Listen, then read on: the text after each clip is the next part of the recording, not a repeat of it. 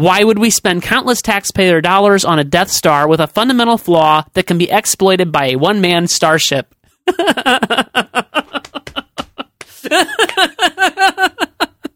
It is. it is awesome. I'm sorry, I can't go on. Somebody help me.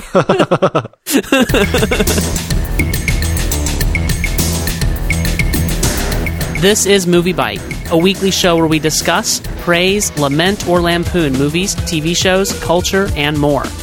Today is Wednesday, January 16, 2013. I'm your host, TJ Draper, and I'm joined by my awesome co host, Joseph Darnell. TJ, good evening, everybody. Episode 27. We've made it. We've made we it just to- turned 27. Uh, to 27, yeah. It's an odd number, though. I don't know why you're celebrating. I don't like odd numbers. do, you, do you like odd numbers? I, I well, I like 27 because I am 27. Oh, It's a very special year. what a youngster you are. I didn't realize you were that young. Yes. Listen to me. I guess I did. Me, I just Alvin forgotten. and the chipmunks. Yeah, we're we're just little squirts. Yeah, one of these days you'll join us up here at the big lofty uh, 31. Well, I'll be 31 in a couple days. Yes, you old If- fuddy duddies. If any of you uh, MovieByte listeners want to send me a birthday present, uh, my birthday is January the 27th, and I will turn 31, and I'm taking uh, whatever you want to send me, but you know, Ah. new iPad, new computer, uh, you know, even even a couple of DVDs, or uh, I should say Blu-rays would suffice. So, yeah, and you know, I think that they all should. Um, every everybody should send you an iPad. well, of course they should. That's pretty awesome. Your birthday is the 27th. This is episode 27, and I am 27. What are the chances of that? That is interesting. That's very interesting. All right. Well, enough of that. We're going to bore people. So, uh, hopefully, I'll be able to pull up these links. We're having a little trouble with the site, but hopefully, I'll be able to pull up the links of what some of the stuff we want to talk about. Yeah, anybody who's listening in the chat room, I hope you don't have any technical difficulty tonight.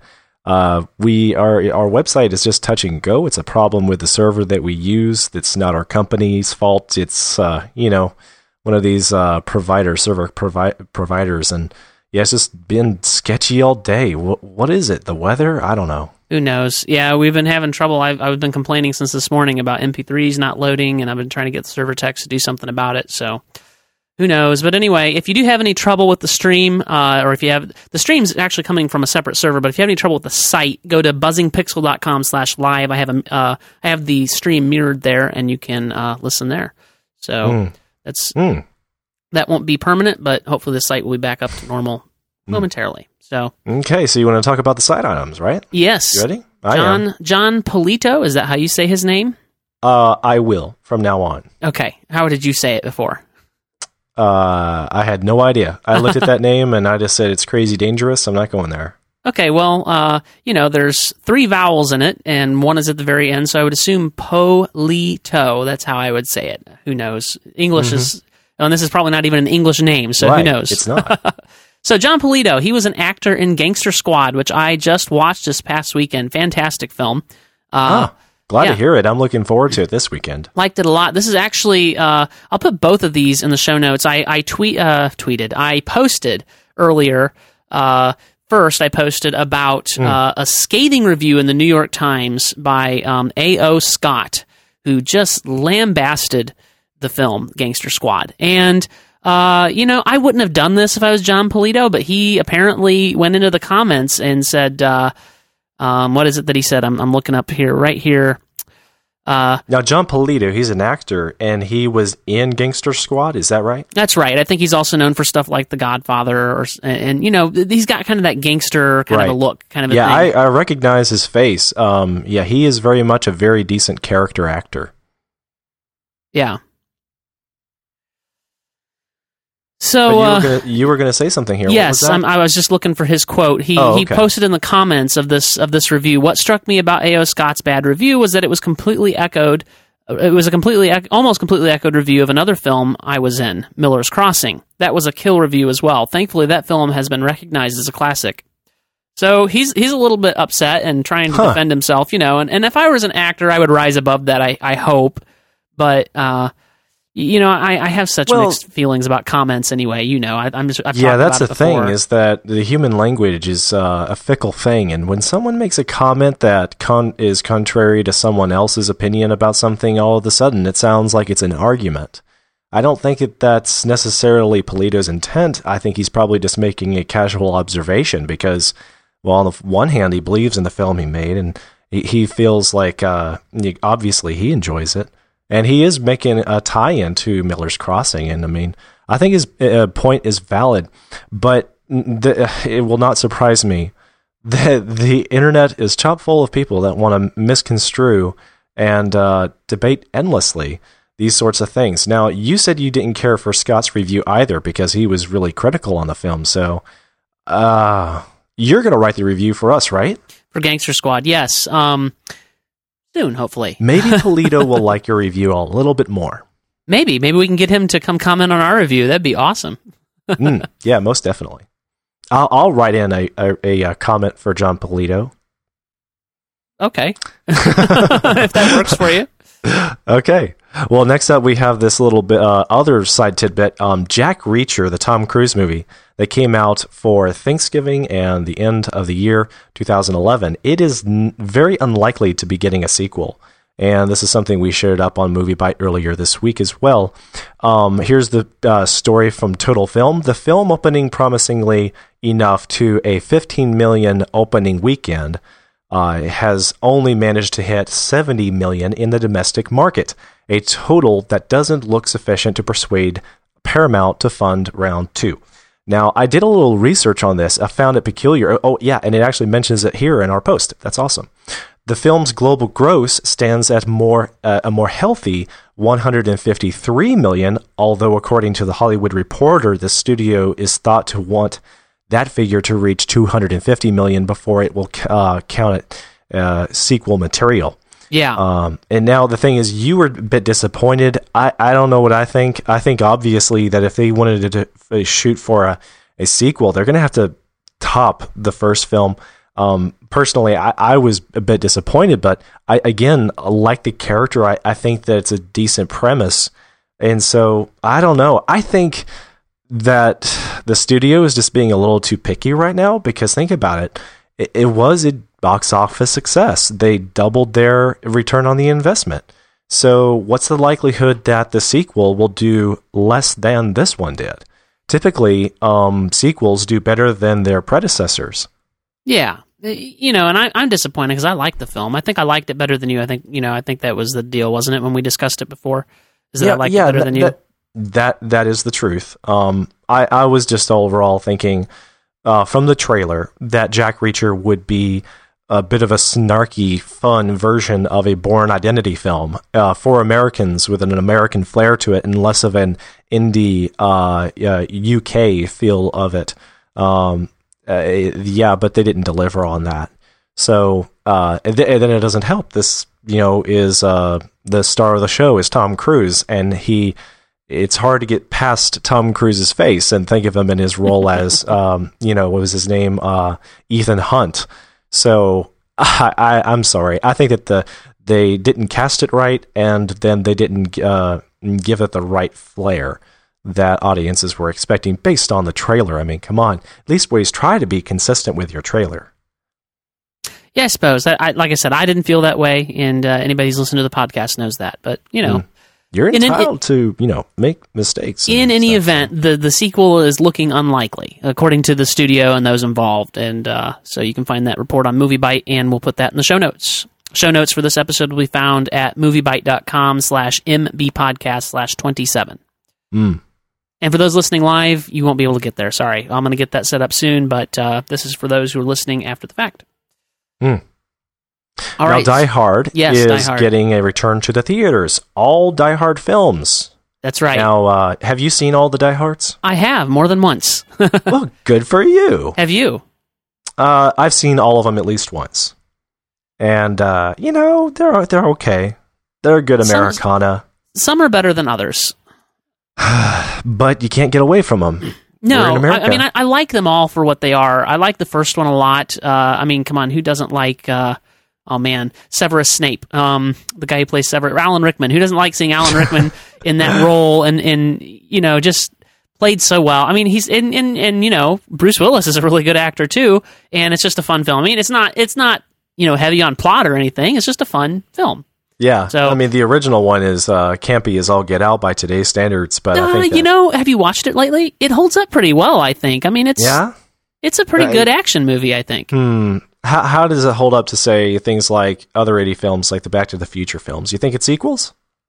Oh, I don't know. That's a toss up. I Hmm, know that I'm gonna. I'm gonna tick off Chad uh, by saying this, but because he's such a Back to the Future fan, been interacting with him on Twitter. But uh, you know, it's it's kind of I, I suppose Back to the Future is a little better, but I, I like the Die Hard series. I really do. Hmm. And so you can catch all of these uh, films, all four of them, in theater one day only uh, on February the 13th. So Yeah, see, par for me for '80s films is Back to the Future Part One, and if it can't if it can't meet that, then I'm not especially interested. The '80s were a bad decade for films for me. they So- they were no doubt about it, no doubt about it. Uh, well, you know, there you go, February 13th. I imagine that if my father-in-law knew about this, he'd be jumping all over it, but uh, I don't know that I care to tell him. And uh, so, yeah, Die Hard. Wow. And uh, obviously, uh, what do you think? I had I have a question. Okay. Do you think that films like, say, the next Die Hard film that's you know uh, uh, coming out this coming summer, do you think that they re-release all these Die Hard films in advance just to kind of finish paying off for the production or something like? It's the studio trying to excuse a little extra expense on the latest Die Hard film. They want this uh, special release to just um, give them a little bit more bang for their buck real quick. It's a easy, you know, it's easy returns. They can do this, and um, you know what I mean. Like they put a lot of money, they put millions of dollars into a Die Hard film, but they're not going to see that until the Die Hard film is out, and then it comes out uh, one date uh, domestically and another date internationally. And it's anyone's guess whether or not it'll be popular. Yes, they make some money, but the last Die Hard film wasn't uh, a booming success. A lot there was a lot of critical um, reviews of it. So do Yeah, you and I- that I actually doing like- this to? Sorry, Yeah. go ahead. I actually like the last Die Hard film, but I, I, you know, I don't know. I suppose I, you know, obviously the goal is to make money for the for the Yeah. studios, but I think it's a fun thing too to see those films back in the theater and and, and to see them on the big screen again. I I think that's fun. Hmm. I don't know. So so do we know what theaters it's going to show in yet? Or are we going to? I suppose I'll- you'll have to look it up uh, in your I local want to theater. keep tabs on that. I, I think we should uh, inform people on MovieByte when we know. I'd like to see the first one in theater. I mean, because I was, you know, that movie was released. I can't. What year was that released? Was that eighty one? Eighty eight. Oh, 88. Okay, it was later than I thought. So I was alive, but I certainly wouldn't have gone to see it at that young age. so, so I would kind of like to see it on the big screen and see what it looked like, you know? Uh, you know, and this is not anything like they've like they've gone and remastered it for the big screen or something like this. Anything like that. It's as far as I know, it's just going to be, uh, you know, they're going to pull out the film and dust it off and run it through the reel and project it on the screen. You know, so uh, I don't know. I'm, I'm guessing for digital theater, as they've probably digitized it and all that, but they're not remastering it or anything. So I'd like to see what it looks like up there. So I may go. I may go see it. but there's a lot of there's a lot of new movies I want to see too. So we'll see if I have. time. Yes, that's right. Yeah. Mm. Okay. Okay. This is not the response you were looking for, Joseph. Yeah. The next topic. Oh shoot, man. What was our administration thinking, or what were the people thinking when I- they asked? You know, whether, whether you love or hate Obama, uh, whether you have a problem with what he's doing, what he's done with his administration, and all that, doesn't matter. Doesn't matter. Not not appropriate here. This is about somebody over there at WhiteHouse.gov who's running the website. I mean, obviously, President Obama probably knew about this, but he didn't write this. Okay, somebody wrote a response because okay. So the background here is there was a petition to the U.S. government that got enough signatures to to uh, to get a response, an official response from the White House, and it was it was a petition for the United States government to build a Death Star. I mean, this how ludicrous is this, right? This is just ludicrous, but it got enough signatures. I mean, somebody, a lot of people probably just signed it because they thought it was fun or whatever, but it was a petition and it required a response. So somebody over there wrote a response, and I linked this up on Monday. Uh, the administration shares your desire for job creation and a strong national defense, but a Death Star isn't on the horizon. um, and then he goes on. I'm not going to spoil the whole thing, but I'll just give you a couple of, of fun things here. Uh, uh, three bullet points. The construction of the Death Star has been estimated to cost more than 850 something. Uh, there is one, two, three, four, five groups of three zeros. So whatever that is, quintillion or who knows? I don't know. I my math doesn't go that high. So, so it says the construction of the Death Star has been estimated to cost whatever that number is. We're working hard to reduce the deficit, not expand it. the administration does not support blowing up planets. Why would we spend countless taxpayer dollars on a Death Star with a fundamental flaw that can be exploited by a one man starship?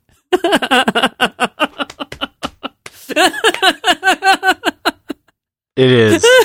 it is awesome. I'm sorry, I can't go on. Somebody help me. Uh, and then, you know, there's stuff like uh, references dropped, like that's no moon, it's a space station. Yes, we already have a giant football field sized international space station in orbit. I mean, there's stuff like that peppered throughout this whole White House response. So, whatever you think of the current administration, somebody over there needs a medal for this. I mean, this is just it's it's it's hilarious and it's funny and it's a great way to to I, I don't know. It was just fun. So I, I looked at the I looked at the number. Um, that's uh 850 quadrillion. okay. Yeah, I don't even know what that means. See, I don't know what that means. I, I my math doesn't go that high. yeah. It's a lot. It's a lot of zeros. It's a lot of zeros. It's a whole bunch of zeros. it, it it it puts trillions to shame. Not to mention, I mean, I don't even think you know. They're, they're, who knows how they're estimating? Who, whoever estimated this cost, and there's a link to who estimated this cost. Who knows how they even figured that out? Since some of this technology, obviously, that goes into Death Star doesn't exist. Yeah, and they're probably not taking into account there isn't enough metal alloy on planet Earth to construct the Death Star. So Well, I mean, if it's a if it's the size of a small moon, I mean, Han Solo mistook the thing for a moon. yeah, and and nice of them to have a, a, a an image with Earth and uh, the Death Star kind of side by side. No, well- a size comparison. That's just me. That wasn't Oh, you there. put that together, right. That that's on That's our pretty good job. website. Yeah. and you have the Death Star shooting Earth. What's up with that? All right. I found the image.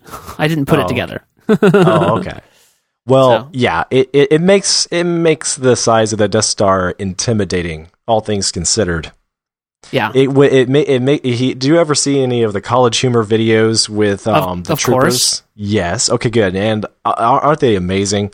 I love the one where uh uh what is his name? Uh Darth Sinister or Dark Sinister, Lord Sinister. it's been There a you go. long time. Yeah, Lord Sinister is asking for uh, one of his uh, stormtroopers for a cup of coffee, but he wants it from a particular place on the other side of the Death Star. And so the trooper's like, "What?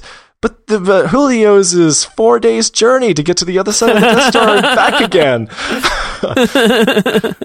it was awesome. And his, yeah, naturally, his coffee is cold by the time he gets back to Lord Sinister. So the link will be in the show notes. It's worth a read. Go read it. It's fun stuff. So hmm next up, Independence Day 2. Did you see the original Independence Day? Yeah, it's been over a decade, to be honest.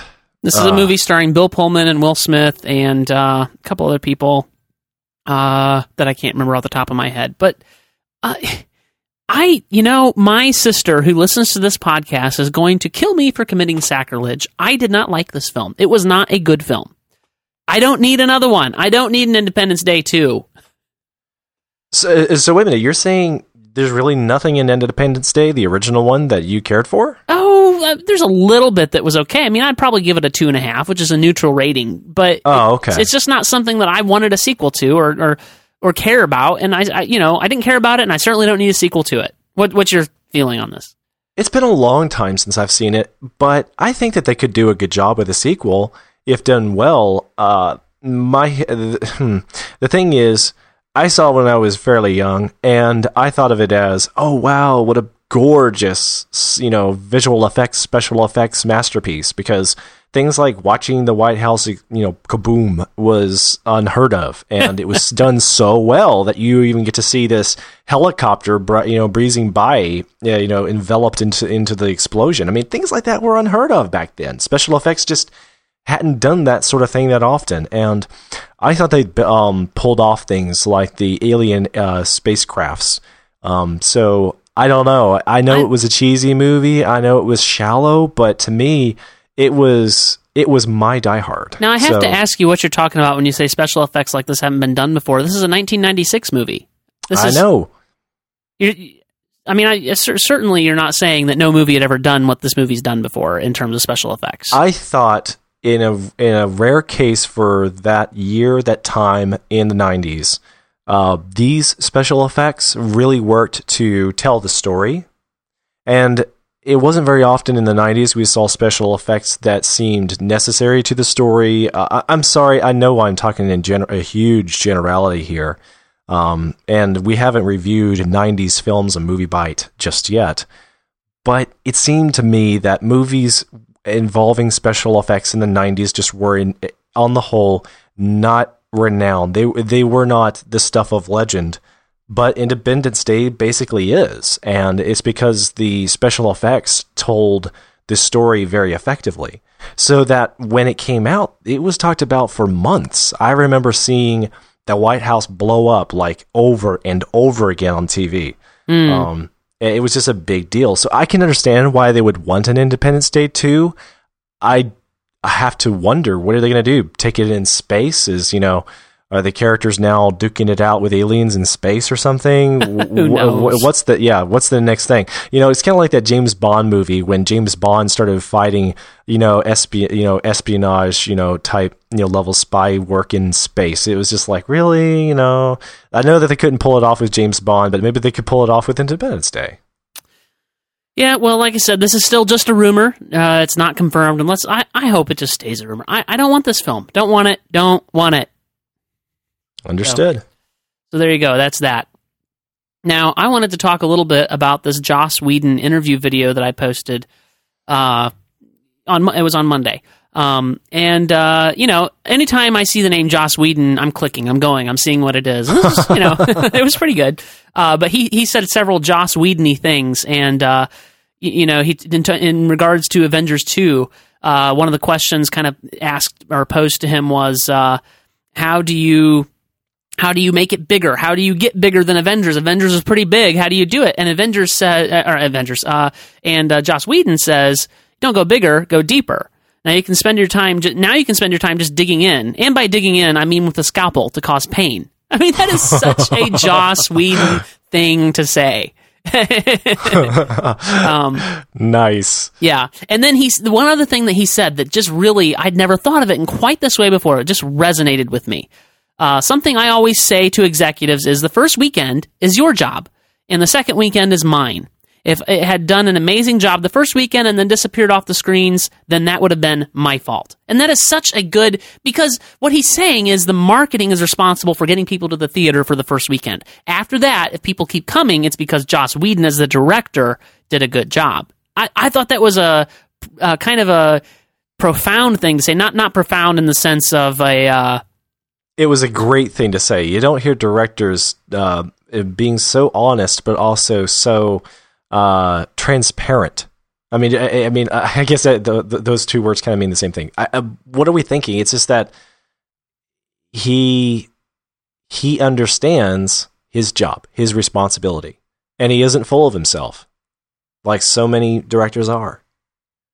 You know, I mean, I, I can appreciate the likes of uh, Christopher Nolan um, to the nth degree.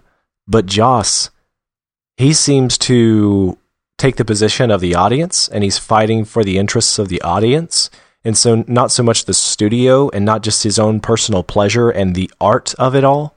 He cares deeply about making something that he, when he sits into the audience, will enjoy just as much as the audience does. Wouldn't you agree? Yeah, definitely.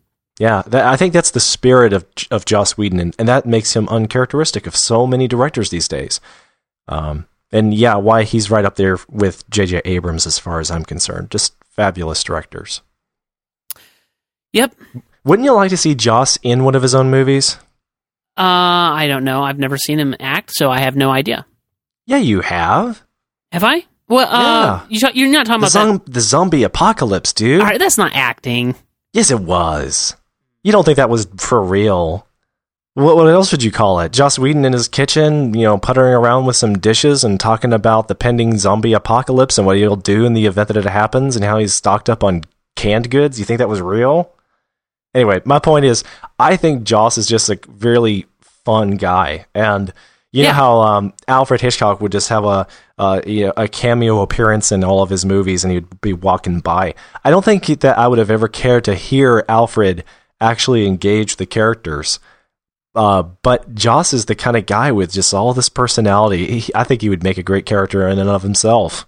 If he if he could find the excuse, you know how they always use the um, the guy who created Spider Man and uh, the Fantastic Four. What is his name? Stan Lee. Stan Lee, You know, yes, he's in yeah, Stan everything. Lee. Yeah, he's in all the Marvel movies. Every single here- Marvel movie has a cameo from Stan Lee in it somewhere.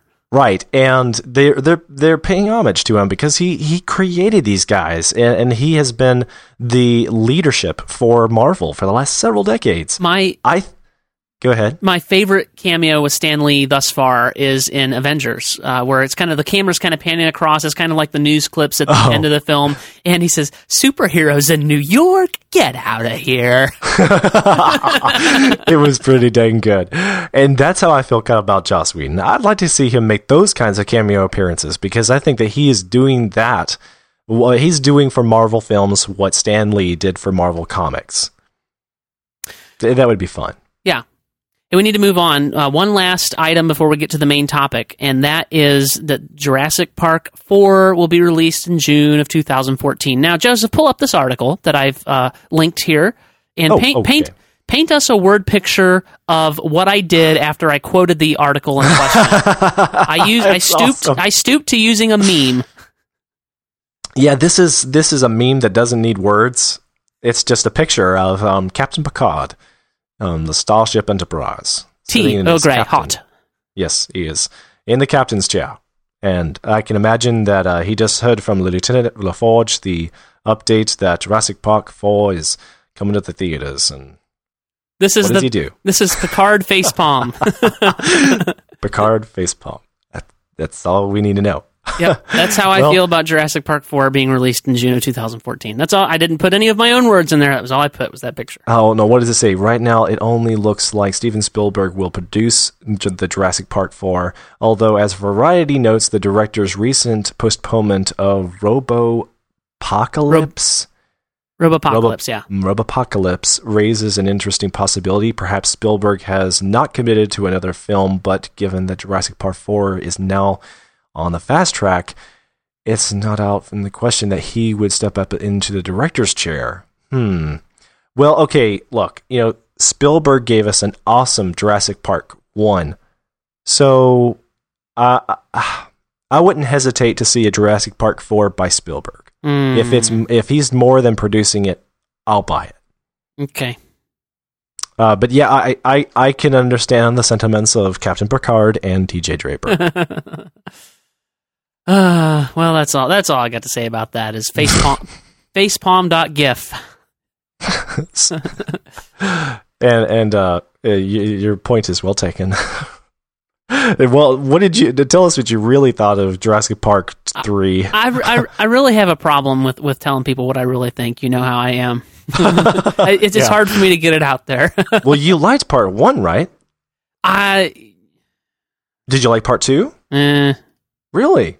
Oh, all right, all right. Anyway, Well- moving on. We- we'll have to we'll have to do a special edition of MovieByte and talk about those for some reason. We'll we'll come up with an excuse like Evolution Day. I'm sure, Joseph? sure it's on the calendar somewhere. Joseph, Uh huh. over my dead and cold body. Ouch. no, I don't know. We can talk about them, I suppose. Because we do say in the description, as you pointed out to me earlier, uh, when I was saying, oh, do we have to talk about Promised Land? Because I just wasn't that crazy about the film. And you're like, well, dude, our description says that sometimes we lampoon movies, and we haven't done a good one lately that we've lampooned. So I don't know that Promised Land is going to be a lampooning, but I. Yeah. Anyway. So, speaking of which, I guess that's our segue into our main topic because that's all. That's Yes. all the news and side items that we wanted to talk about. That is today. it. Promised Land.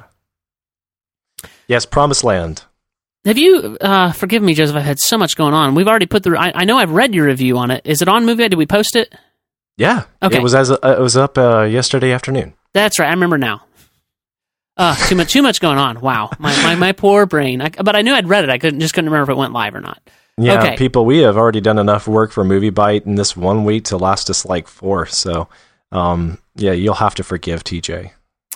Or not. It's whatever whatever makes whatever works for you. So Promised Land. uh, you have here uh, two dates that it came in theaters. My understanding was it was in de- theaters December 28th, but you have December 28th. Yes, it had a limited release on December 28th. Okay. Okay. And I, I and just that's what Box Office Mojo reports. Um, they didn't specify that it was just a limited release, but then if you hop over to IMDb, it says January 4th was the release date. And then I forget what site I came across. It may have been, I think it was Wikipedia, made the note that December 28th was just the limited release. Yeah, well, and I didn't get a chance to see it till this weekend. My wife and Hmm. I went and caught a double feature. We caught Gangster Squad uh, and then uh, Promised Land this past Saturday. So, And, and uh, now, those which were- one did you see first? Pro- uh, Gangster Squad. Ouch! See, now you shouldn't have done that Why? Because I- it was an action film. No, you see, I it had all these beautiful faces in it, and it would be Uh, a I- I fun film. I hadn't didn't have any problem. I, I've never had any problem making that transition. That doesn't bother me at all. I can go straight Oh, okay. from one to the other, and it wasn't like back to back either. Like we we went and hung out a little bit, and then we went and saw Promised Land. So um, yeah, it, it you know I didn't have any problems that way. But Okay. uh, I would definitely say, uh, and I think I say it without prejudice uh, or without, you know, like I said, I'm pretty sure I'm able to switch gears in my head. I would say that Gangster Squad was the better movie, but we'll talk about that next week.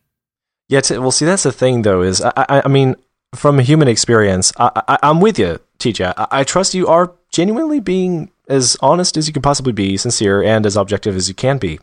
But dramas are, they just have the whole world stacked against them when it comes to entertainment in the movies. Because, you know, you go to a drama and you're hoping that this thing is going to somehow blow your socks off but you inevitably compare it to your experiences with those awesome action films, those epics and adventures that you've seen that can really capitalize on the big screen, right? So uh, when it comes to movies like The Hobbit or an action film like a Die Hard film, naturally the big screen is going to make a huge difference. I think that a drama is something that most people want to skip over from theaters anyway, because when, at the end of the day, it's uh, it's just about the dialogue and what is said, and it has a little bit of a moral to it, and maybe um, maybe it has some good looking scenery, but that's usually the whole of it. And so, I See, and that, that you're, a- you're right. yeah. Mm-hmm. That may be true for most people. I, that's not true for me, and that's why I, I say I can be objective about it. Is because I like a good drama. One of my one of my favorite films of all time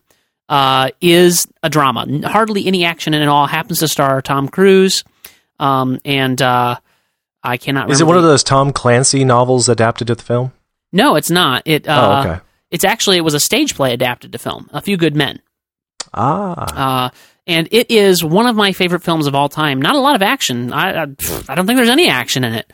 Uh, but it's it's all about the drama. And I love that film. I'd go if, if, if they announced that it's going to be in theater tomorrow on the big screen because I didn't get a chance to see it. You know, it was, I was pretty young when it came out. Uh, and if they announced it was going to be on the big screen tomorrow on a one day release or whatever, I'd be there because I love that film. Well, I'm sure when they make the sequel, a few more good good men, they'll make it you know a special. Do not do not speak sacrilege of my film. Oh, okay. Okay. Sorry, I'm so sorry. So, I've Promised Land. twice. No. Man, I'll do one more strike and I'm out tonight. I'm going to strike you with lightning. Um, so Promised Land, yeah, it's it's it's all about drama and none, no action in it at all. Uh, You you know, know, not- I, I, I thought that this would be a good time, TJ, for us to add a n- new little piece to our um, featured reviews. And this isn't a lot, but it, it it goes a long way. It's what I call the about the filmmaking segment. Uh, you know, normally we uh, we compile our thoughts together and we talk about those things loosely as it relates to the filmmaking and the, the behind the scenes of a film. Usually, we're talking about the movie and its entertainment value and what we got out of uh, seeing the film in theaters. But I think it helps to know just a little bit more of the behind the scenes, and in this case, especially. So, are you okay with that? I am totally okay with that. Thank you, TJ. Whew. Okay, because I, I, I cannot afford one more strike. Okay, um, here we got about the filmmaking. All right, so here, I better not ruin this. Uh, this is a little snippet of information. This is all about knowledge, and this uh, this is just a brief explanation of the filmmaking behind the scenes stuff. And it, it I, I'm I didn't make this up, people. This came from Wikipedia. So uh, let's see what Wikipedia has to say about Promised Land. Right? Uh, Promised Land is a 2012 American drama film directed by Gus Van Sant and starring Matt Damon and John Krasinski, Frances McDormand, and Hal Holbrook. The screenplay is written by Matt Damon and John Krasinski, based on a story by Dave Eggers. Promised Land follows two corporate salespeople who visit a rural town in an attempt to buy drilling rights from the local residents. Damon was originally attached to direct this film, but he was replaced by Van Sant. Filming took place mainly in Pittsburgh from early uh, mid 2012. During filmmaking and afterward, the film's highlighting of the resource extraction process, hydraulic fracturing, colloquially known as fracking, emerged as a topic of cultural debate. And so that is why we thought this film was worth discussing. I mean, that well, says it all. Well, that and it what, has what Matt Damon in it, you know, and and Hal yeah. Holbrook, Holbrook. Yes, and, and I am a John Krasinski fan, okay. and a Frances McDormand fan. Um, so uh, I, I'm not crazy about the director, but he also makes very interesting films. So I track with him to know what he's up to. So it just seems like this film was made for our times. I, I and w- what do you what do you think about the whole involvement with Gun, uh, Gus Van Sant? I don't know much about him. I, okay, I, well, I all, his, all, I know is what Matt Damon said in his interview recently about him. Ah, yes, which we posted on Monday. Matt pointed out that he really appreciates Gus's ability to spot the BS in this story and avoid it as much as possible in the deliveries. So he offers great notes to the actors and what have you. Now, Matt also pointed out that one of the reasons he bowed out as the director was because he's got four kids and he was trying to manage his family responsibilities. So he wanted a, a director with less res, you know personal responsibility to manage this. But I find it very interesting that the screenplay was uh, credited to Matt Damon and John Krasinski. Where uh, I'm not aware that John Krasinski has had much to do with screenplay before but I love his acting on The Office, and you know whenever he's appeared in a couple other movies, I enjoyed them. Um, there was the uh, Leatherheads movie with uh, what was his name? Uh, I want to call him Gary Cooper, uh, George Clooney, and John Krasinski did a fine job in that in that uh, period film about football. And I think that he's an up and coming uh, film actor. It just it seems like he's got off to a slow start. But now that he is diversifying, he's a TV actor, he's a film actor, and he is a writer with the likes of Matt Damon. That's pr- pretty interesting. And that he's done work with George Clooney. I, I, the guy is going places.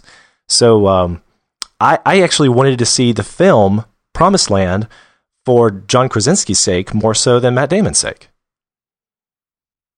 Okay. I don't have much to say about that. okay, well, do you want to give uh, the people the storyline? Yes, I can do that first. Please do. Promised Land is the new contemporary drama directed by Gus Van Sant, who also directed Good Will Hunting and Milk. Matt Damon plays Steve Butler, an ace corporate salesman who is sent along with his partner Sue Thomason, played by Frances McDormand, to close a key rural town in his company's expansion plans. With the town having been hit hard by the economic decline of recent years, the two outsiders see the local citizens as likely to accept their company's offer for drilling rights to their properties as much needed relief. What seems like an easy job for the sales rep sales reps becomes complicated by the objection of a respected school teacher, played by Hal Holbrook, with support from a grassroots campaign led by environmentalist Dustin Noble, played by John Krasinski. Promised Land explores America at the crossroads where big business and, and the strength of small town community converge. So that is that's the premise. I, I want to get a uh, a uh, what do you call it? A disclaimer out of the way right up front. Um, we love all of our listeners, regardless of your political persuasions. We don't want to lose any of you. I've said this before. I am, and as you are, Joseph, a, a pretty conservative politically. Um, and that tends to mean that uh, movies like this, who tend to be put out by very liberal people, they're probably going to annoy me a little bit. And, you know, so I want to get that out of the way. That that is the perspective that I'm coming from as a conservative. I, you know, I thought that this movie was not all that fair and balanced. At the same time, I was surprised at how fair and balanced it was because I was expecting it to be uh, a movie that was kind of politically driven. So, mm. But with with that said, I think it missed the mark in some ways, and you know I, I respect your opinion if you don't think that. But mm. now, while we're segueing into our likes at this kind of time, um, I, I wanted to highlight too that you know we don't just see films that meet our political and you know personal persuasions. You know, not at all. obviously, I mean, some of our favorite films for crying out loud. I mean, you're a big fan of Star Trek, but that doesn't mean you believe in some of the humanist ideals of the series. And I don't, you know, obviously believe in the Force, but I love Star Wars. So Right, You and, know, and of I'm course, actually- there you know that leads into a whole talk about fantasy and what's acceptable and what isn't, and, and all that stuff. And you know, the Force is, Sure. is just like the magic in Harry Potter or what have you. Uh, Mm. You know, whereas political ideals can be can be a little bit different, but I, I don't shy away from those sorts of films. I like to evaluate them, and that's why we're here talking about Promised Land. Sure. Now, I I want to argue, though, that um, this film isn't just political so much as it is a question about what it means to have integrity and uh, sincerity and honesty. And, that part of this film I did like. and that I very much appreciate, but I find to be inherently flawed. So, I mean, we'll talk about that when we get to our dislikes. So, there's a lot coming up here. This this film has many facets to it. Uh, first, the first one being, I love how sincere and earnest this the the acting comes across in this movie. Absolutely. And that, that was one of my first things too, is that Matt Damon's character, uh, what was it, Steve Butler, y- you never get from him that he's here to shove something down these people's throats. If you get that from him, or if you feel like he's trying to push something through, it's because he sincerely thinks that he's helping these people. That that he came from a small town farming community that was kind of destroyed uh, as we find out pretty early on in the film, when the caterpillar plant pulled out. And so his whole shtick is I'm going to bring industry to these people and help them. Uh, Right. and, and bring in money to this town. And he's very sincere in that desire to do that. So much so, and, and very early in the film, when um, uh, John Krasinski's character uh, Dustin. When when he came into the picture, my first thought was, what what are they trying to accomplish here? I, I saw through it pretty quickly later, but early in the film when he first came in, I didn't like him, and I liked the guy who was pushing the big gas company business better, Matt Damon. And I'm trying to figure out what is the message of this film. Have I have I misevaluated it? Now I, I saw through the charade pretty early on later, but at that very first time, that was my first response: is huh, interesting. So, um, yeah, I, I like certainly like Matt Damon's character, and I thought that it was very well co- uh, accomplished what it was supposed to. Steve Butler, for me, kind of reminded me of a modernized take on George Bailey of "It's a Wonderful Life." Here you have the the small town guy who is ultimately just trying to support a small town's economy, and he knows that there's sort of a gray area between working with um, the town's, uh, you know, Mr. Scrooge, you know, um, Mr. Potter, and trying to meet the needs of the small town. In Steve Butler's case, as it turns out, uh, you know, um, is a little bit different from George Bailey's in that, uh, spoiler alert, he ultimately discovers he uh, i- the, the one dis- uh, distinction between the experience of George Bailey and uh, Steve Butler is that it's like George Bailey finding out that all along he was working for the bad guy, Harry Potter, that uh, for all of his uh, good doing, he actually was working for the bad guys all along, and everything he attempted to do right is for naught.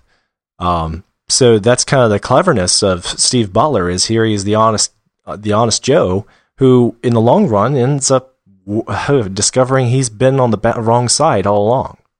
The way that the story wants to pitch the scenario. Yeah, you know, uh,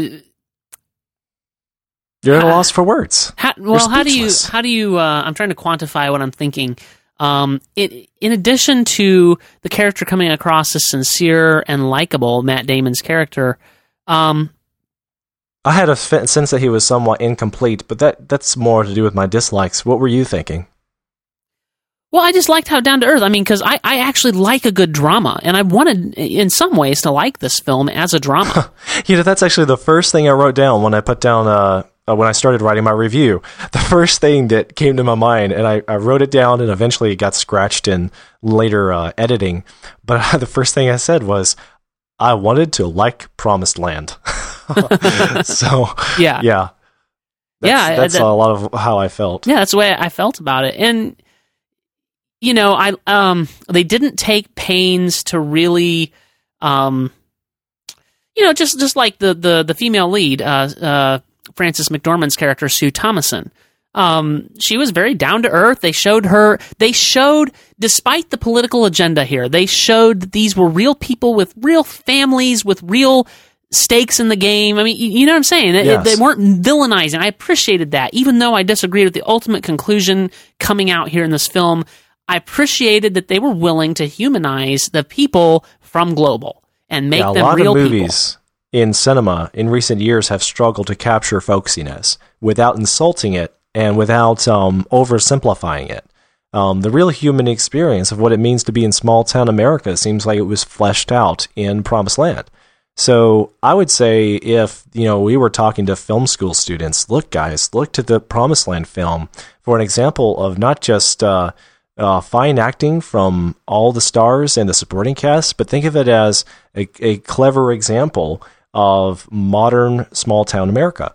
I think it was very respectable to the the farmers, and grant you has to uh, find a fine balance between. Uh, you know, it's not necessarily insult. It shouldn't be an insult to these people if they're ignorant, because in the film, these farmers don't really know whether or not they can trust the big natural gas company that's coming to town and offering them millions of dollars. Um, but these guys, uh, they believe that this is right for their families. This is right for their community. Some of them have a little bit uh, crooked motivation, and others they're quite um, transparent and honest and self-sacrificing about their motivation to uh, do business with Global. And not everybody in the towns, uh, it, it, it, they weren't cookie cutter people. They weren't two dimensionalized.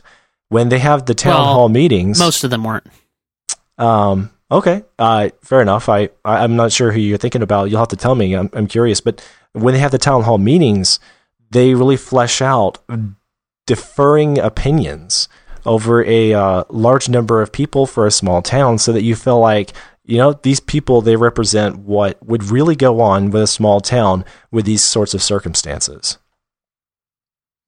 Um, another thing that I, I really appreciated not was ju- not just the acting and the uh, overall de- delivery and uh, representation, but I just thought that this was great writing as far as the screenplay. That's true. I- it was a it- good screenplay. Uh, the first two acts were good screenplay. That's the thing. Yeah, and and uh, and so so this seems like um an unusual circumstance because it's it, usually when a film uh, re- uh, struggles to get good dialogue off the ground. It's uh, it, the bad dialogue is sprinkled throughout, and maybe there's one scene that really stands out to you as the example of what the, where the film uh, should have been, but then the whole of it uh, just kind of seems weak or something, right? This is an example where the delivery is great. The first act, second act, terrific in dialogue and deliveries and every beat. I loved most every line from the old and the young characters, from the bad guys and good guys. Um, you know, they just uh, it felt all natural, and I was impressed by the talent there with Damon and Krasinski. So. Uh, and whomever it was that was supporting them in their writing efforts, um, thanks a bunch because I was really enjoying the film. And and so then now, are you ready to get into our dislikes? I kind of think, apart from that, of what we've already mentioned, Well, I Uh, mean, the cinematography. else- The cinematography was at times very good. Ah, yes. Well, on that note, I actually want to say the cinematography looked great. And we're not talking about just, you know, the camera angles, the shots, and the movement of, of the camera shots.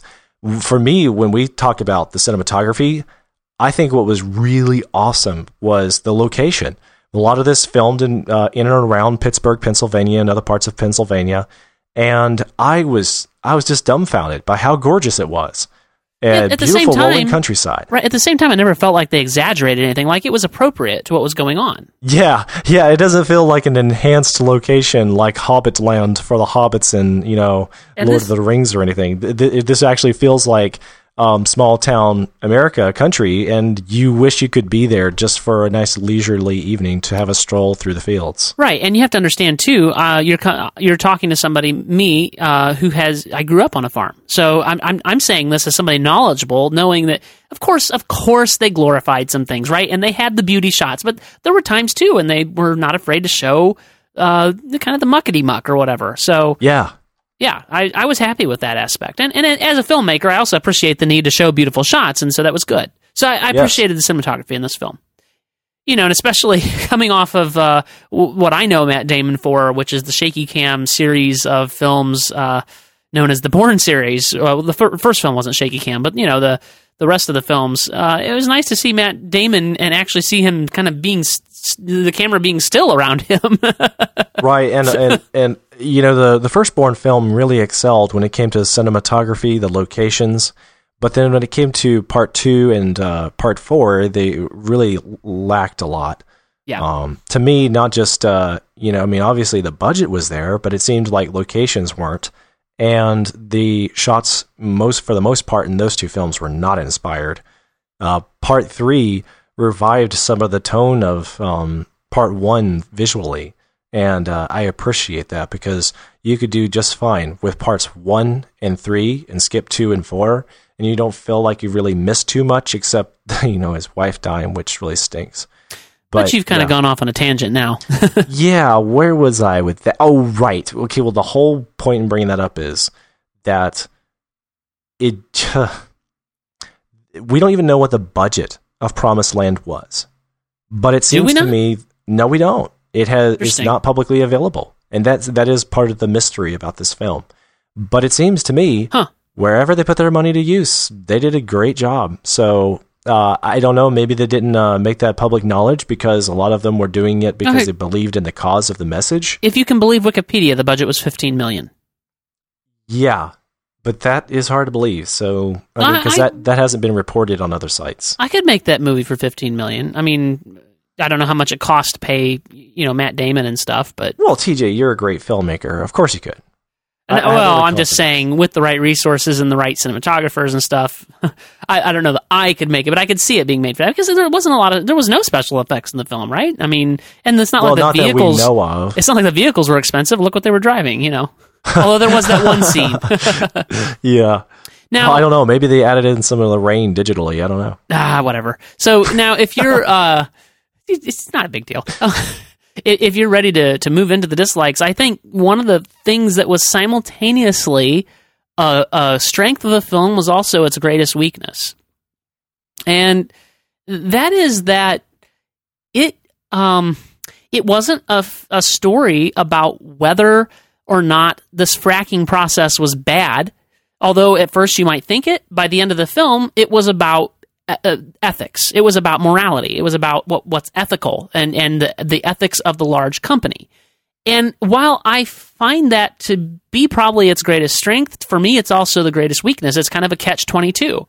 Well, because they presented this story, okay? the whole premise of the uh, you know the school teacher who uh, just happened to be a rocket scientist. Well, there's a plot hole for. I mean, come on, school teacher, ha- old man living on a farm raising ponies, happened to be a rocket scientist. Really, seriously. But okay, get past that. And he's he's talking about he's the the one leading the opposition against this natural gas company coming in and drilling and doing this process that's known in uh, as fracking. Okay, and so he's leading the opposition against that, and um. Well, see, the thing is that I actually, though I, I felt that at times Frankie Yates, the character played by Hal Holbrook, was uh, not used very effectively. And you're right; it seemed like sometimes his moments on screen were a bit forced or uh, they were certainly seemed, forced. But I yeah. guess the point that I'm I, going- I I appreciated the premise of what Frank Yates was because I think that that his his character is actually part of the charm for small town America. That not everybody is what they appear to be. You know that he he is a very brilliant man, and he returned to the heartland of America after he had his long, prestigious, you know, academic career, and it, it, it it's good to remind city folk, and I'm one of those that uh, you know the, uh, people out there in small town America are people too, and uh, and not everybody is what they appear to be on the surface. You shouldn't judge people and get ahead of yourself. And that was one of the uh, weaknesses that Steve Butler had from the get go. You know, the first scene uh, was kind of weak, but then in the way in which it was followed up with the introduction of Frank Yates, I thought was very effective.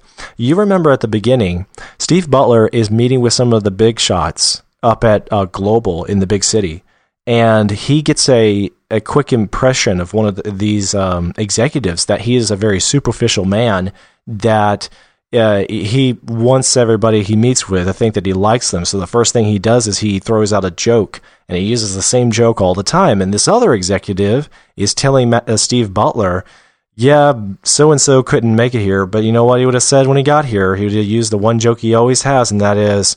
You know, something to the effect of, uh, you didn't mention how good looking the guy was we were meeting with today, or something like that. anyway, it works better in the movie than I am able to uh, recite it. Right to paraphrase it. But the point is, Steve Butler very quickly is making a, uh, you know, made an impression of these people in the big city, and it's quickly uh, clear that he is thinking, you know what, these are the big dogs, and you know, you you have high expectations for the leadership of a big organization, but you can see that they're just people too, and it doesn't just because they're the executives doesn't mean they're the best and the brightest, or that they are the the uh, the most personable people. And then he goes into a small town in America, and he's reminded of those things he really loves. And it takes him off guard at first that the people of uh, the town are are smart and they're cool and they're interesting to him. And it brings him back to his his youth, how he was raised up on the in the farm. And uh, I don't know, I, I I just thought that that was one of the clevernesses of the early part of the story. But I I find it interesting. I'm sorry, I said a lot to to your little criticism. I'm sorry. Well, I hadn't I hadn't finished my thought either, but I'm, I'm just uh, letting yeah, you I'm just letting you go. continue. Returning to your originally scheduled criticism. well, if I can if I can pull it back together here, I've kind of lost my train of thought. But um, you were criticizing Frank Yates because he seemed to be forced into the story. Well, that was almost a side tangent to my point. I just I got to that and I'm like, oh yeah, by the way, uh, just the fact that there's a rocket scientist living here. Yes. Okay. Yeah. Right. But the, the the problem is this film assumes that uh, it assumes that you already understand that fracking is bad and that it's it's going to cause harm, right? And you know they change the focus of the story to the morality of the company rather than saying, okay, this this process is very bad and shouldn't be done. We're burning that, as Frank Yates says, we're burning, we're scorching the earth under our feet you know, and and we haven't established that. And so the the film uh, very cleverly, I think. I think a lot of people will go, "Oh yeah, see, uh, you know," and and so it's become now by the end of the film, it has become uh, it's villainizing the big company for being a big company, for for trying to shift the argument in its favor, so that no matter what, they come out on top. I mean, this is what everybody does, whether it's a big company or people. Now, I'm not saying and, and don't take me the wrong way uh, here. I'm not saying that what the company did in this situation in this film was right. And I think Matt Damon's response is, was the right response to say, no, these people need to understand and need the truth that they were deceived by this company. That's all fine. It's just that they assume things that I don't that I don't think are assumable. That that was the point I was trying to make. Yeah, well, it seemed to me that, uh, like a lot of the uh, critics have mentioned, uh, the Promised Land uh, doesn't make a very strong argument for or against fracking because they avoid so many details. They avoid the evidence for or against. And it has a lot more to do with it's an emotional decision. How will this impact the people um, if it should go awry? You know, they weren't actually, they never prove it will guaranteed go awry. Kind of like the Death Star shooting Alderaan ultimately is a very obviously bad thing for people on Alderaan. This is this is not a good move for and, those poor people. And you want people to take you seriously, Joseph? yeah. But my my point is that here we got the gas company and I wasn't convinced because it seems like they're making them out as the bad guys and so this is where they they get away from whether or not it's morally decent and good to uh, bring fracking to America's uh, farm country. Right, and they shifted the argument from that to well, we already assume that that's that's the case. Therefore, this company coming in and playing the stacking the deck in their favor is bad. Right, and, and again, so, I, have already admitted that I think that right. uh, they the deception was messed up. Right, but that that that's you know, they're, so they're villainizing natural gas and the fracking process by villainizing a company for doing something that was not that was objectionable that didn't even have anything to do with the fracking process. And and and I thought I, I, I thought when he made it, I thought Matt Damon had such a great point as Steve Butler when he says uh, before he knows ultimately who the uh, green guy is that's trying that's supposedly against you know trying to keep natural gas out of the town. Um, so I thought he had a great point. What what does he think that truck runs on that he's driving around in? You know what what does he what does he think his where does he think his electricity comes from? And when he cooks on right. his on his natural gas stove, where does he think that comes from? I, I thought that was a great point. We're willing, this is what irritates me so much, is we're willing to say, we, we have all these bleeding hearts saying, we got to stop doing this and that, and look what it's doing to a cow over there, but we're not willing to give any of this up, right? We're not, we're not willing to give up our modern conveniences that run off this stuff. That, that, I thought that that was a great point, and it's obviously not the point the movie was trying to make. right. And, you know, forgive me again, I'm sorry. I, I, am a conservative and this is how I feel about the thing. Now, do I think that, do I think, I don't have any evidence, but do I think that the fracking process has some danger inherent to it? Well, yes, and anything in life does. I think there, there could be something to that, but I think it's been overblown. Right. So. But it, but also, I don't know. It just seems like, again, we're going back to the film takes advantage of uh, criminalizing the natural gas process of you know hydraulic uh, drilling and all that. But then to sort of um, to redeem the film, they needed to go back to something that was transcendently, obviously, you know, relatable. And uh, I, I, mentioned this in my review. I just wanted to uh, highlight something I said in my review that basically every film tries to capture something that is inherently obviously true so that the audience can identify with what is morally right together and back up the protagonist. That is that is very important to narrative whether it's movies or TV shows or a novel because we all want to somehow be enlightened by a story. We want to see how transcendent truths which we all generally agree on like the importance of uh, you know integrity are, are realized in somebody else's life situation. So that we can vicariously experience that kind of difficulty say the protagonist goes through and see him put through the tests and come out on the other side doing the right thing. And and we want to relate to that. So uh, in this film what they what it does is it uses uh, the film as a uh, to to bully the uh, the gas co- natural gas company, you know, uh, their objectives, but to bring it full circle and to give us something that the audience can all agree on, whether you're for or against the natural gas companies. They turn it into a message of integrity matters. You know that um, it, the individual and the the big company has got to be transparent and honest with each other. But because th- this company in the in the movie, um, Global Crosspower Solutions, isn't honest with its own employees, Steve Butler realizes I cannot support them. I cannot agree uh, to you know. Obviously, they're and corrupt, I, and I would have felt that way too, right? I would have quit. I would have. I would have told them the truth. Yeah. So uh, he uh, he he agrees with um the town the townsfolk, hey, you know what? Because they're up to no good, we cannot we cannot uh in, in good conscience support the uh, them coming to this small town. Now, um, someone in the chat room who's identified as just dude, he's making a, a comment. He says it sounds like a really good movie. But see, here's the thing, dude. Uh, the film, dude. yeah, the film doesn't effectively deliver this transcendent message of the power of integrity it comes late into the story. It seems like it was tacked on.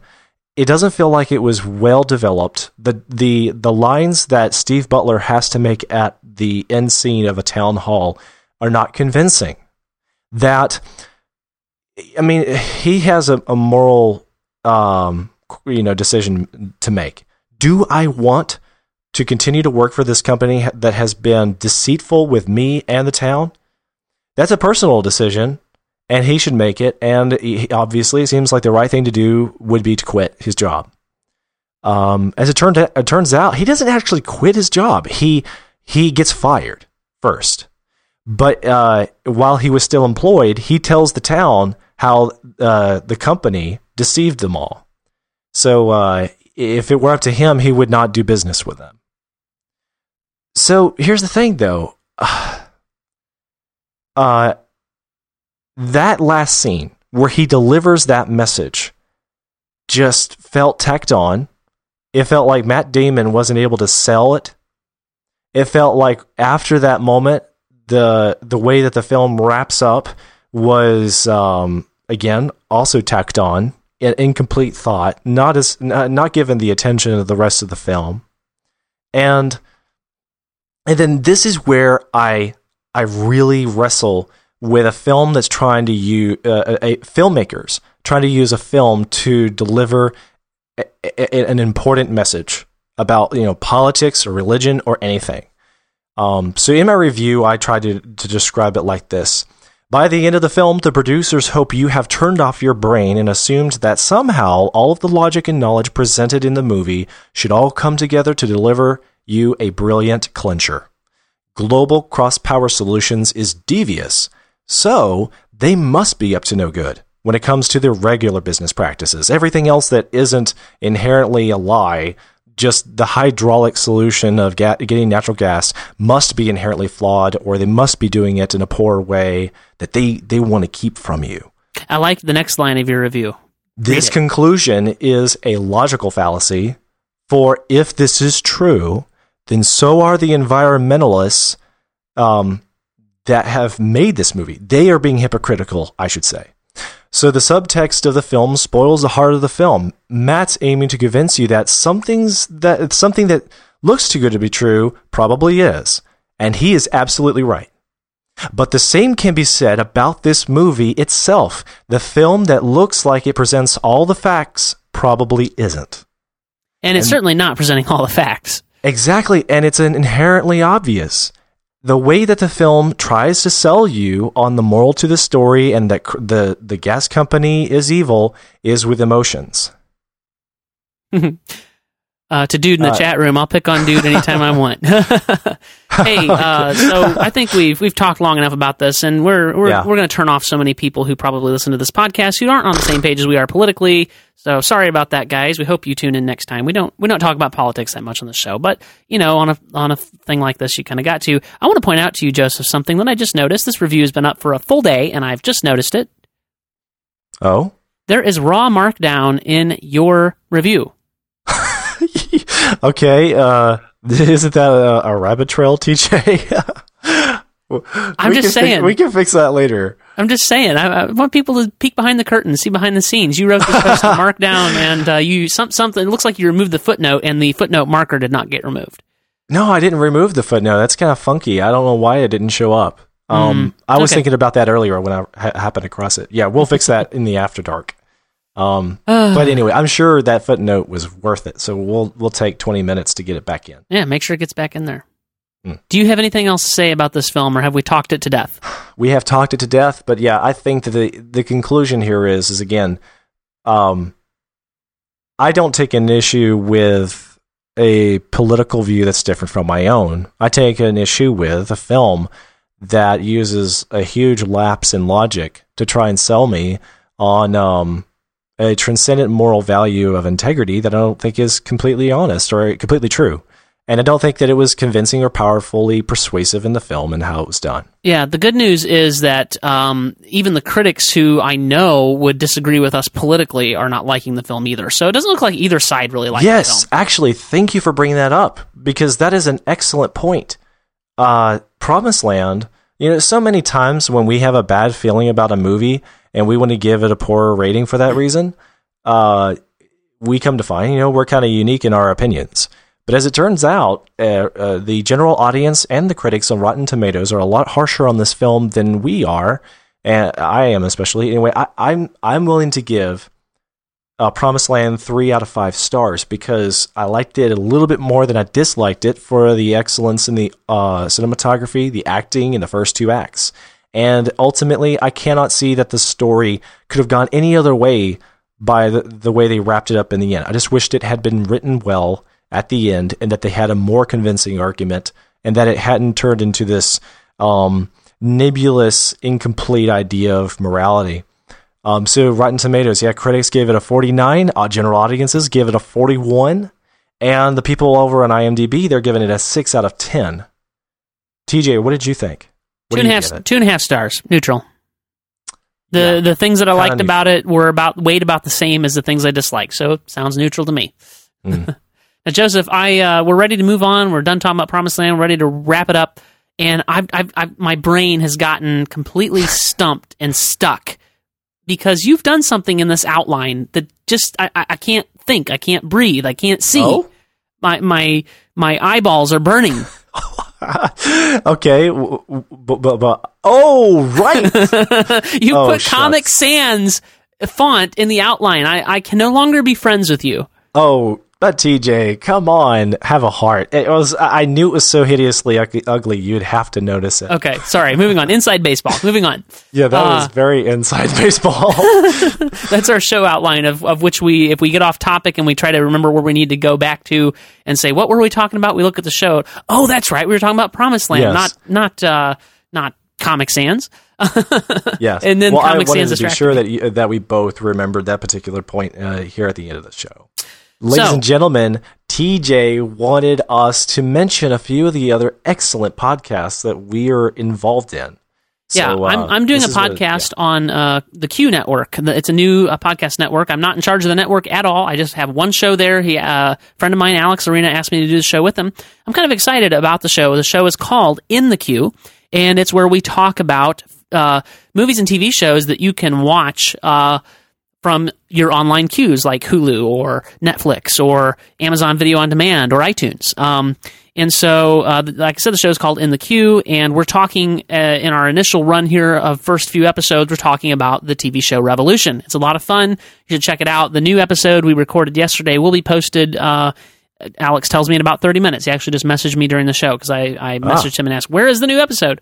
So that is que.am slash ITQ for In the Queue. That'll take you right to that show and you should check it out. QUE. I am subscribing.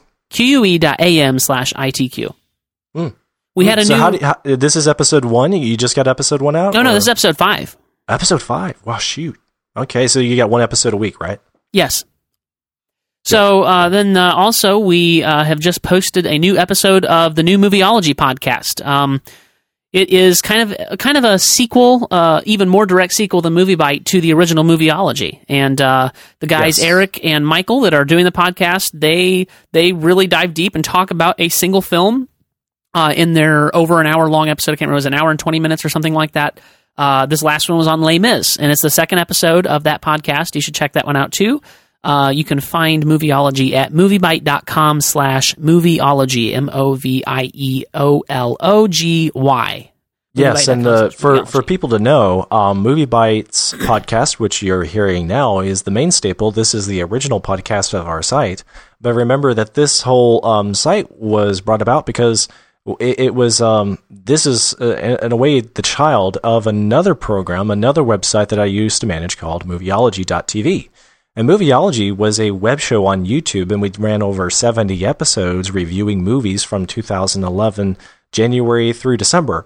And then what happened was we realized we wanted to move towards the podcast format. We realized uh, after a, a, little bit of a hiatus how we could make that happen with TJ's help. So MovieByte was born, but then we always wanted to bring Movieology back somehow. And Michael and Eric both were guest hosts on the original show. And as they are the hosts of Movieology, I think that they represent the truest essence of what Movieology is trying to accomplish. MovieByte is mo- as a podcast is mostly about the entertainment value and those things that we see on the surface that work or don't work in a film's favor for its value. Yeah, it's about and, having fun. Yeah, it, and shoot, we're doing a good job of it. I don't. I would think so. yeah. Anyway, so fun. M- yeah, Movieology, however, takes it from a different approach. They kind of go in the back door to uh, to address a film, and they're looking at why a film works or doesn't work in the meta and those things behind the curtain. Those things in the uh, uh, you know the messages of the film, the metaphors and the complexities of the story for um, for the you know those that like to think really hard about their movies.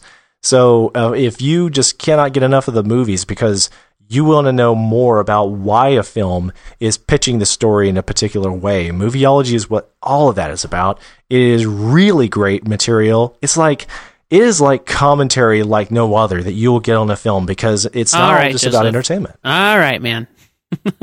I'm overselling it. You're overselling it, man. It's good. It is awesome. It's good. It's good. Check it out. Okay. Movieology. all right. All right. Our featured topic for next week is going to be Gangster Squad. We're going to talk about uh, that movie that A.O. Scott over at New York Times thinks is such a horrible movie. So make sure you tune in for that. I thought it was a great film. Uh, you know, it had had its troubles, but it had its its good spots too. So I liked it a lot. So now, Joseph, here we are at the end of this podcast, and I'm sure that people, after hearing you, they're they're going to want to follow you and, and keep up with you and, and just see all the work that you do on the on the internet and you know to see what words of wisdom you might have to offer here and there on Twitter and stuff like that. So where can people hmm. find you? Well, TJ, you're you're too kind. You say that every episode. I do. I got to find something new to say. Yeah, well, I'm at moviebyte.com as a writer reviewer as often as I can, and then uh, you can catch me on Facebook if you care to get to know me a little bit better. Just go to josephdarnell.com. That takes you to my profile, and I'm also available at my own site, jivingjackalope.com. I write about tech news, culture, and productivity and the likes. Then, uh, where I really like to hang out, the place I really enjoy chatting it up on the web is uh, Twitter. So I am just at Joseph Darnell on Twitter. Yep, I'm on Twitter also. I am TJ Draper Pro. You find me on Facebook, facebook.com slash TJ Draper. Uh, you can uh, hire me to do web design or uh, video work at buzzingpixelcreative.com. And uh, that's pretty much all the places you can find me. Uh, and that's about it for us this week. Uh, make sure that you visit our page in iTunes, the MovieByte podcast, and rate us and review us. That helps people to find the podcast. We need for the podcast to grow. We need for people to find us. And so I'm asking you, if you haven't done so yet, to come out and give us a rating. And you can find show notes for this episode at moviebyte.com slash mbpodcast slash 27. Uh, all the show notes are there. You can listen to the episode there. Uh, anything related to this episode is at that URL. And you can also find the link for our iTunes page there as well. That's it. Thanks, Joseph. Thanks, TJ. You have a good night. You too.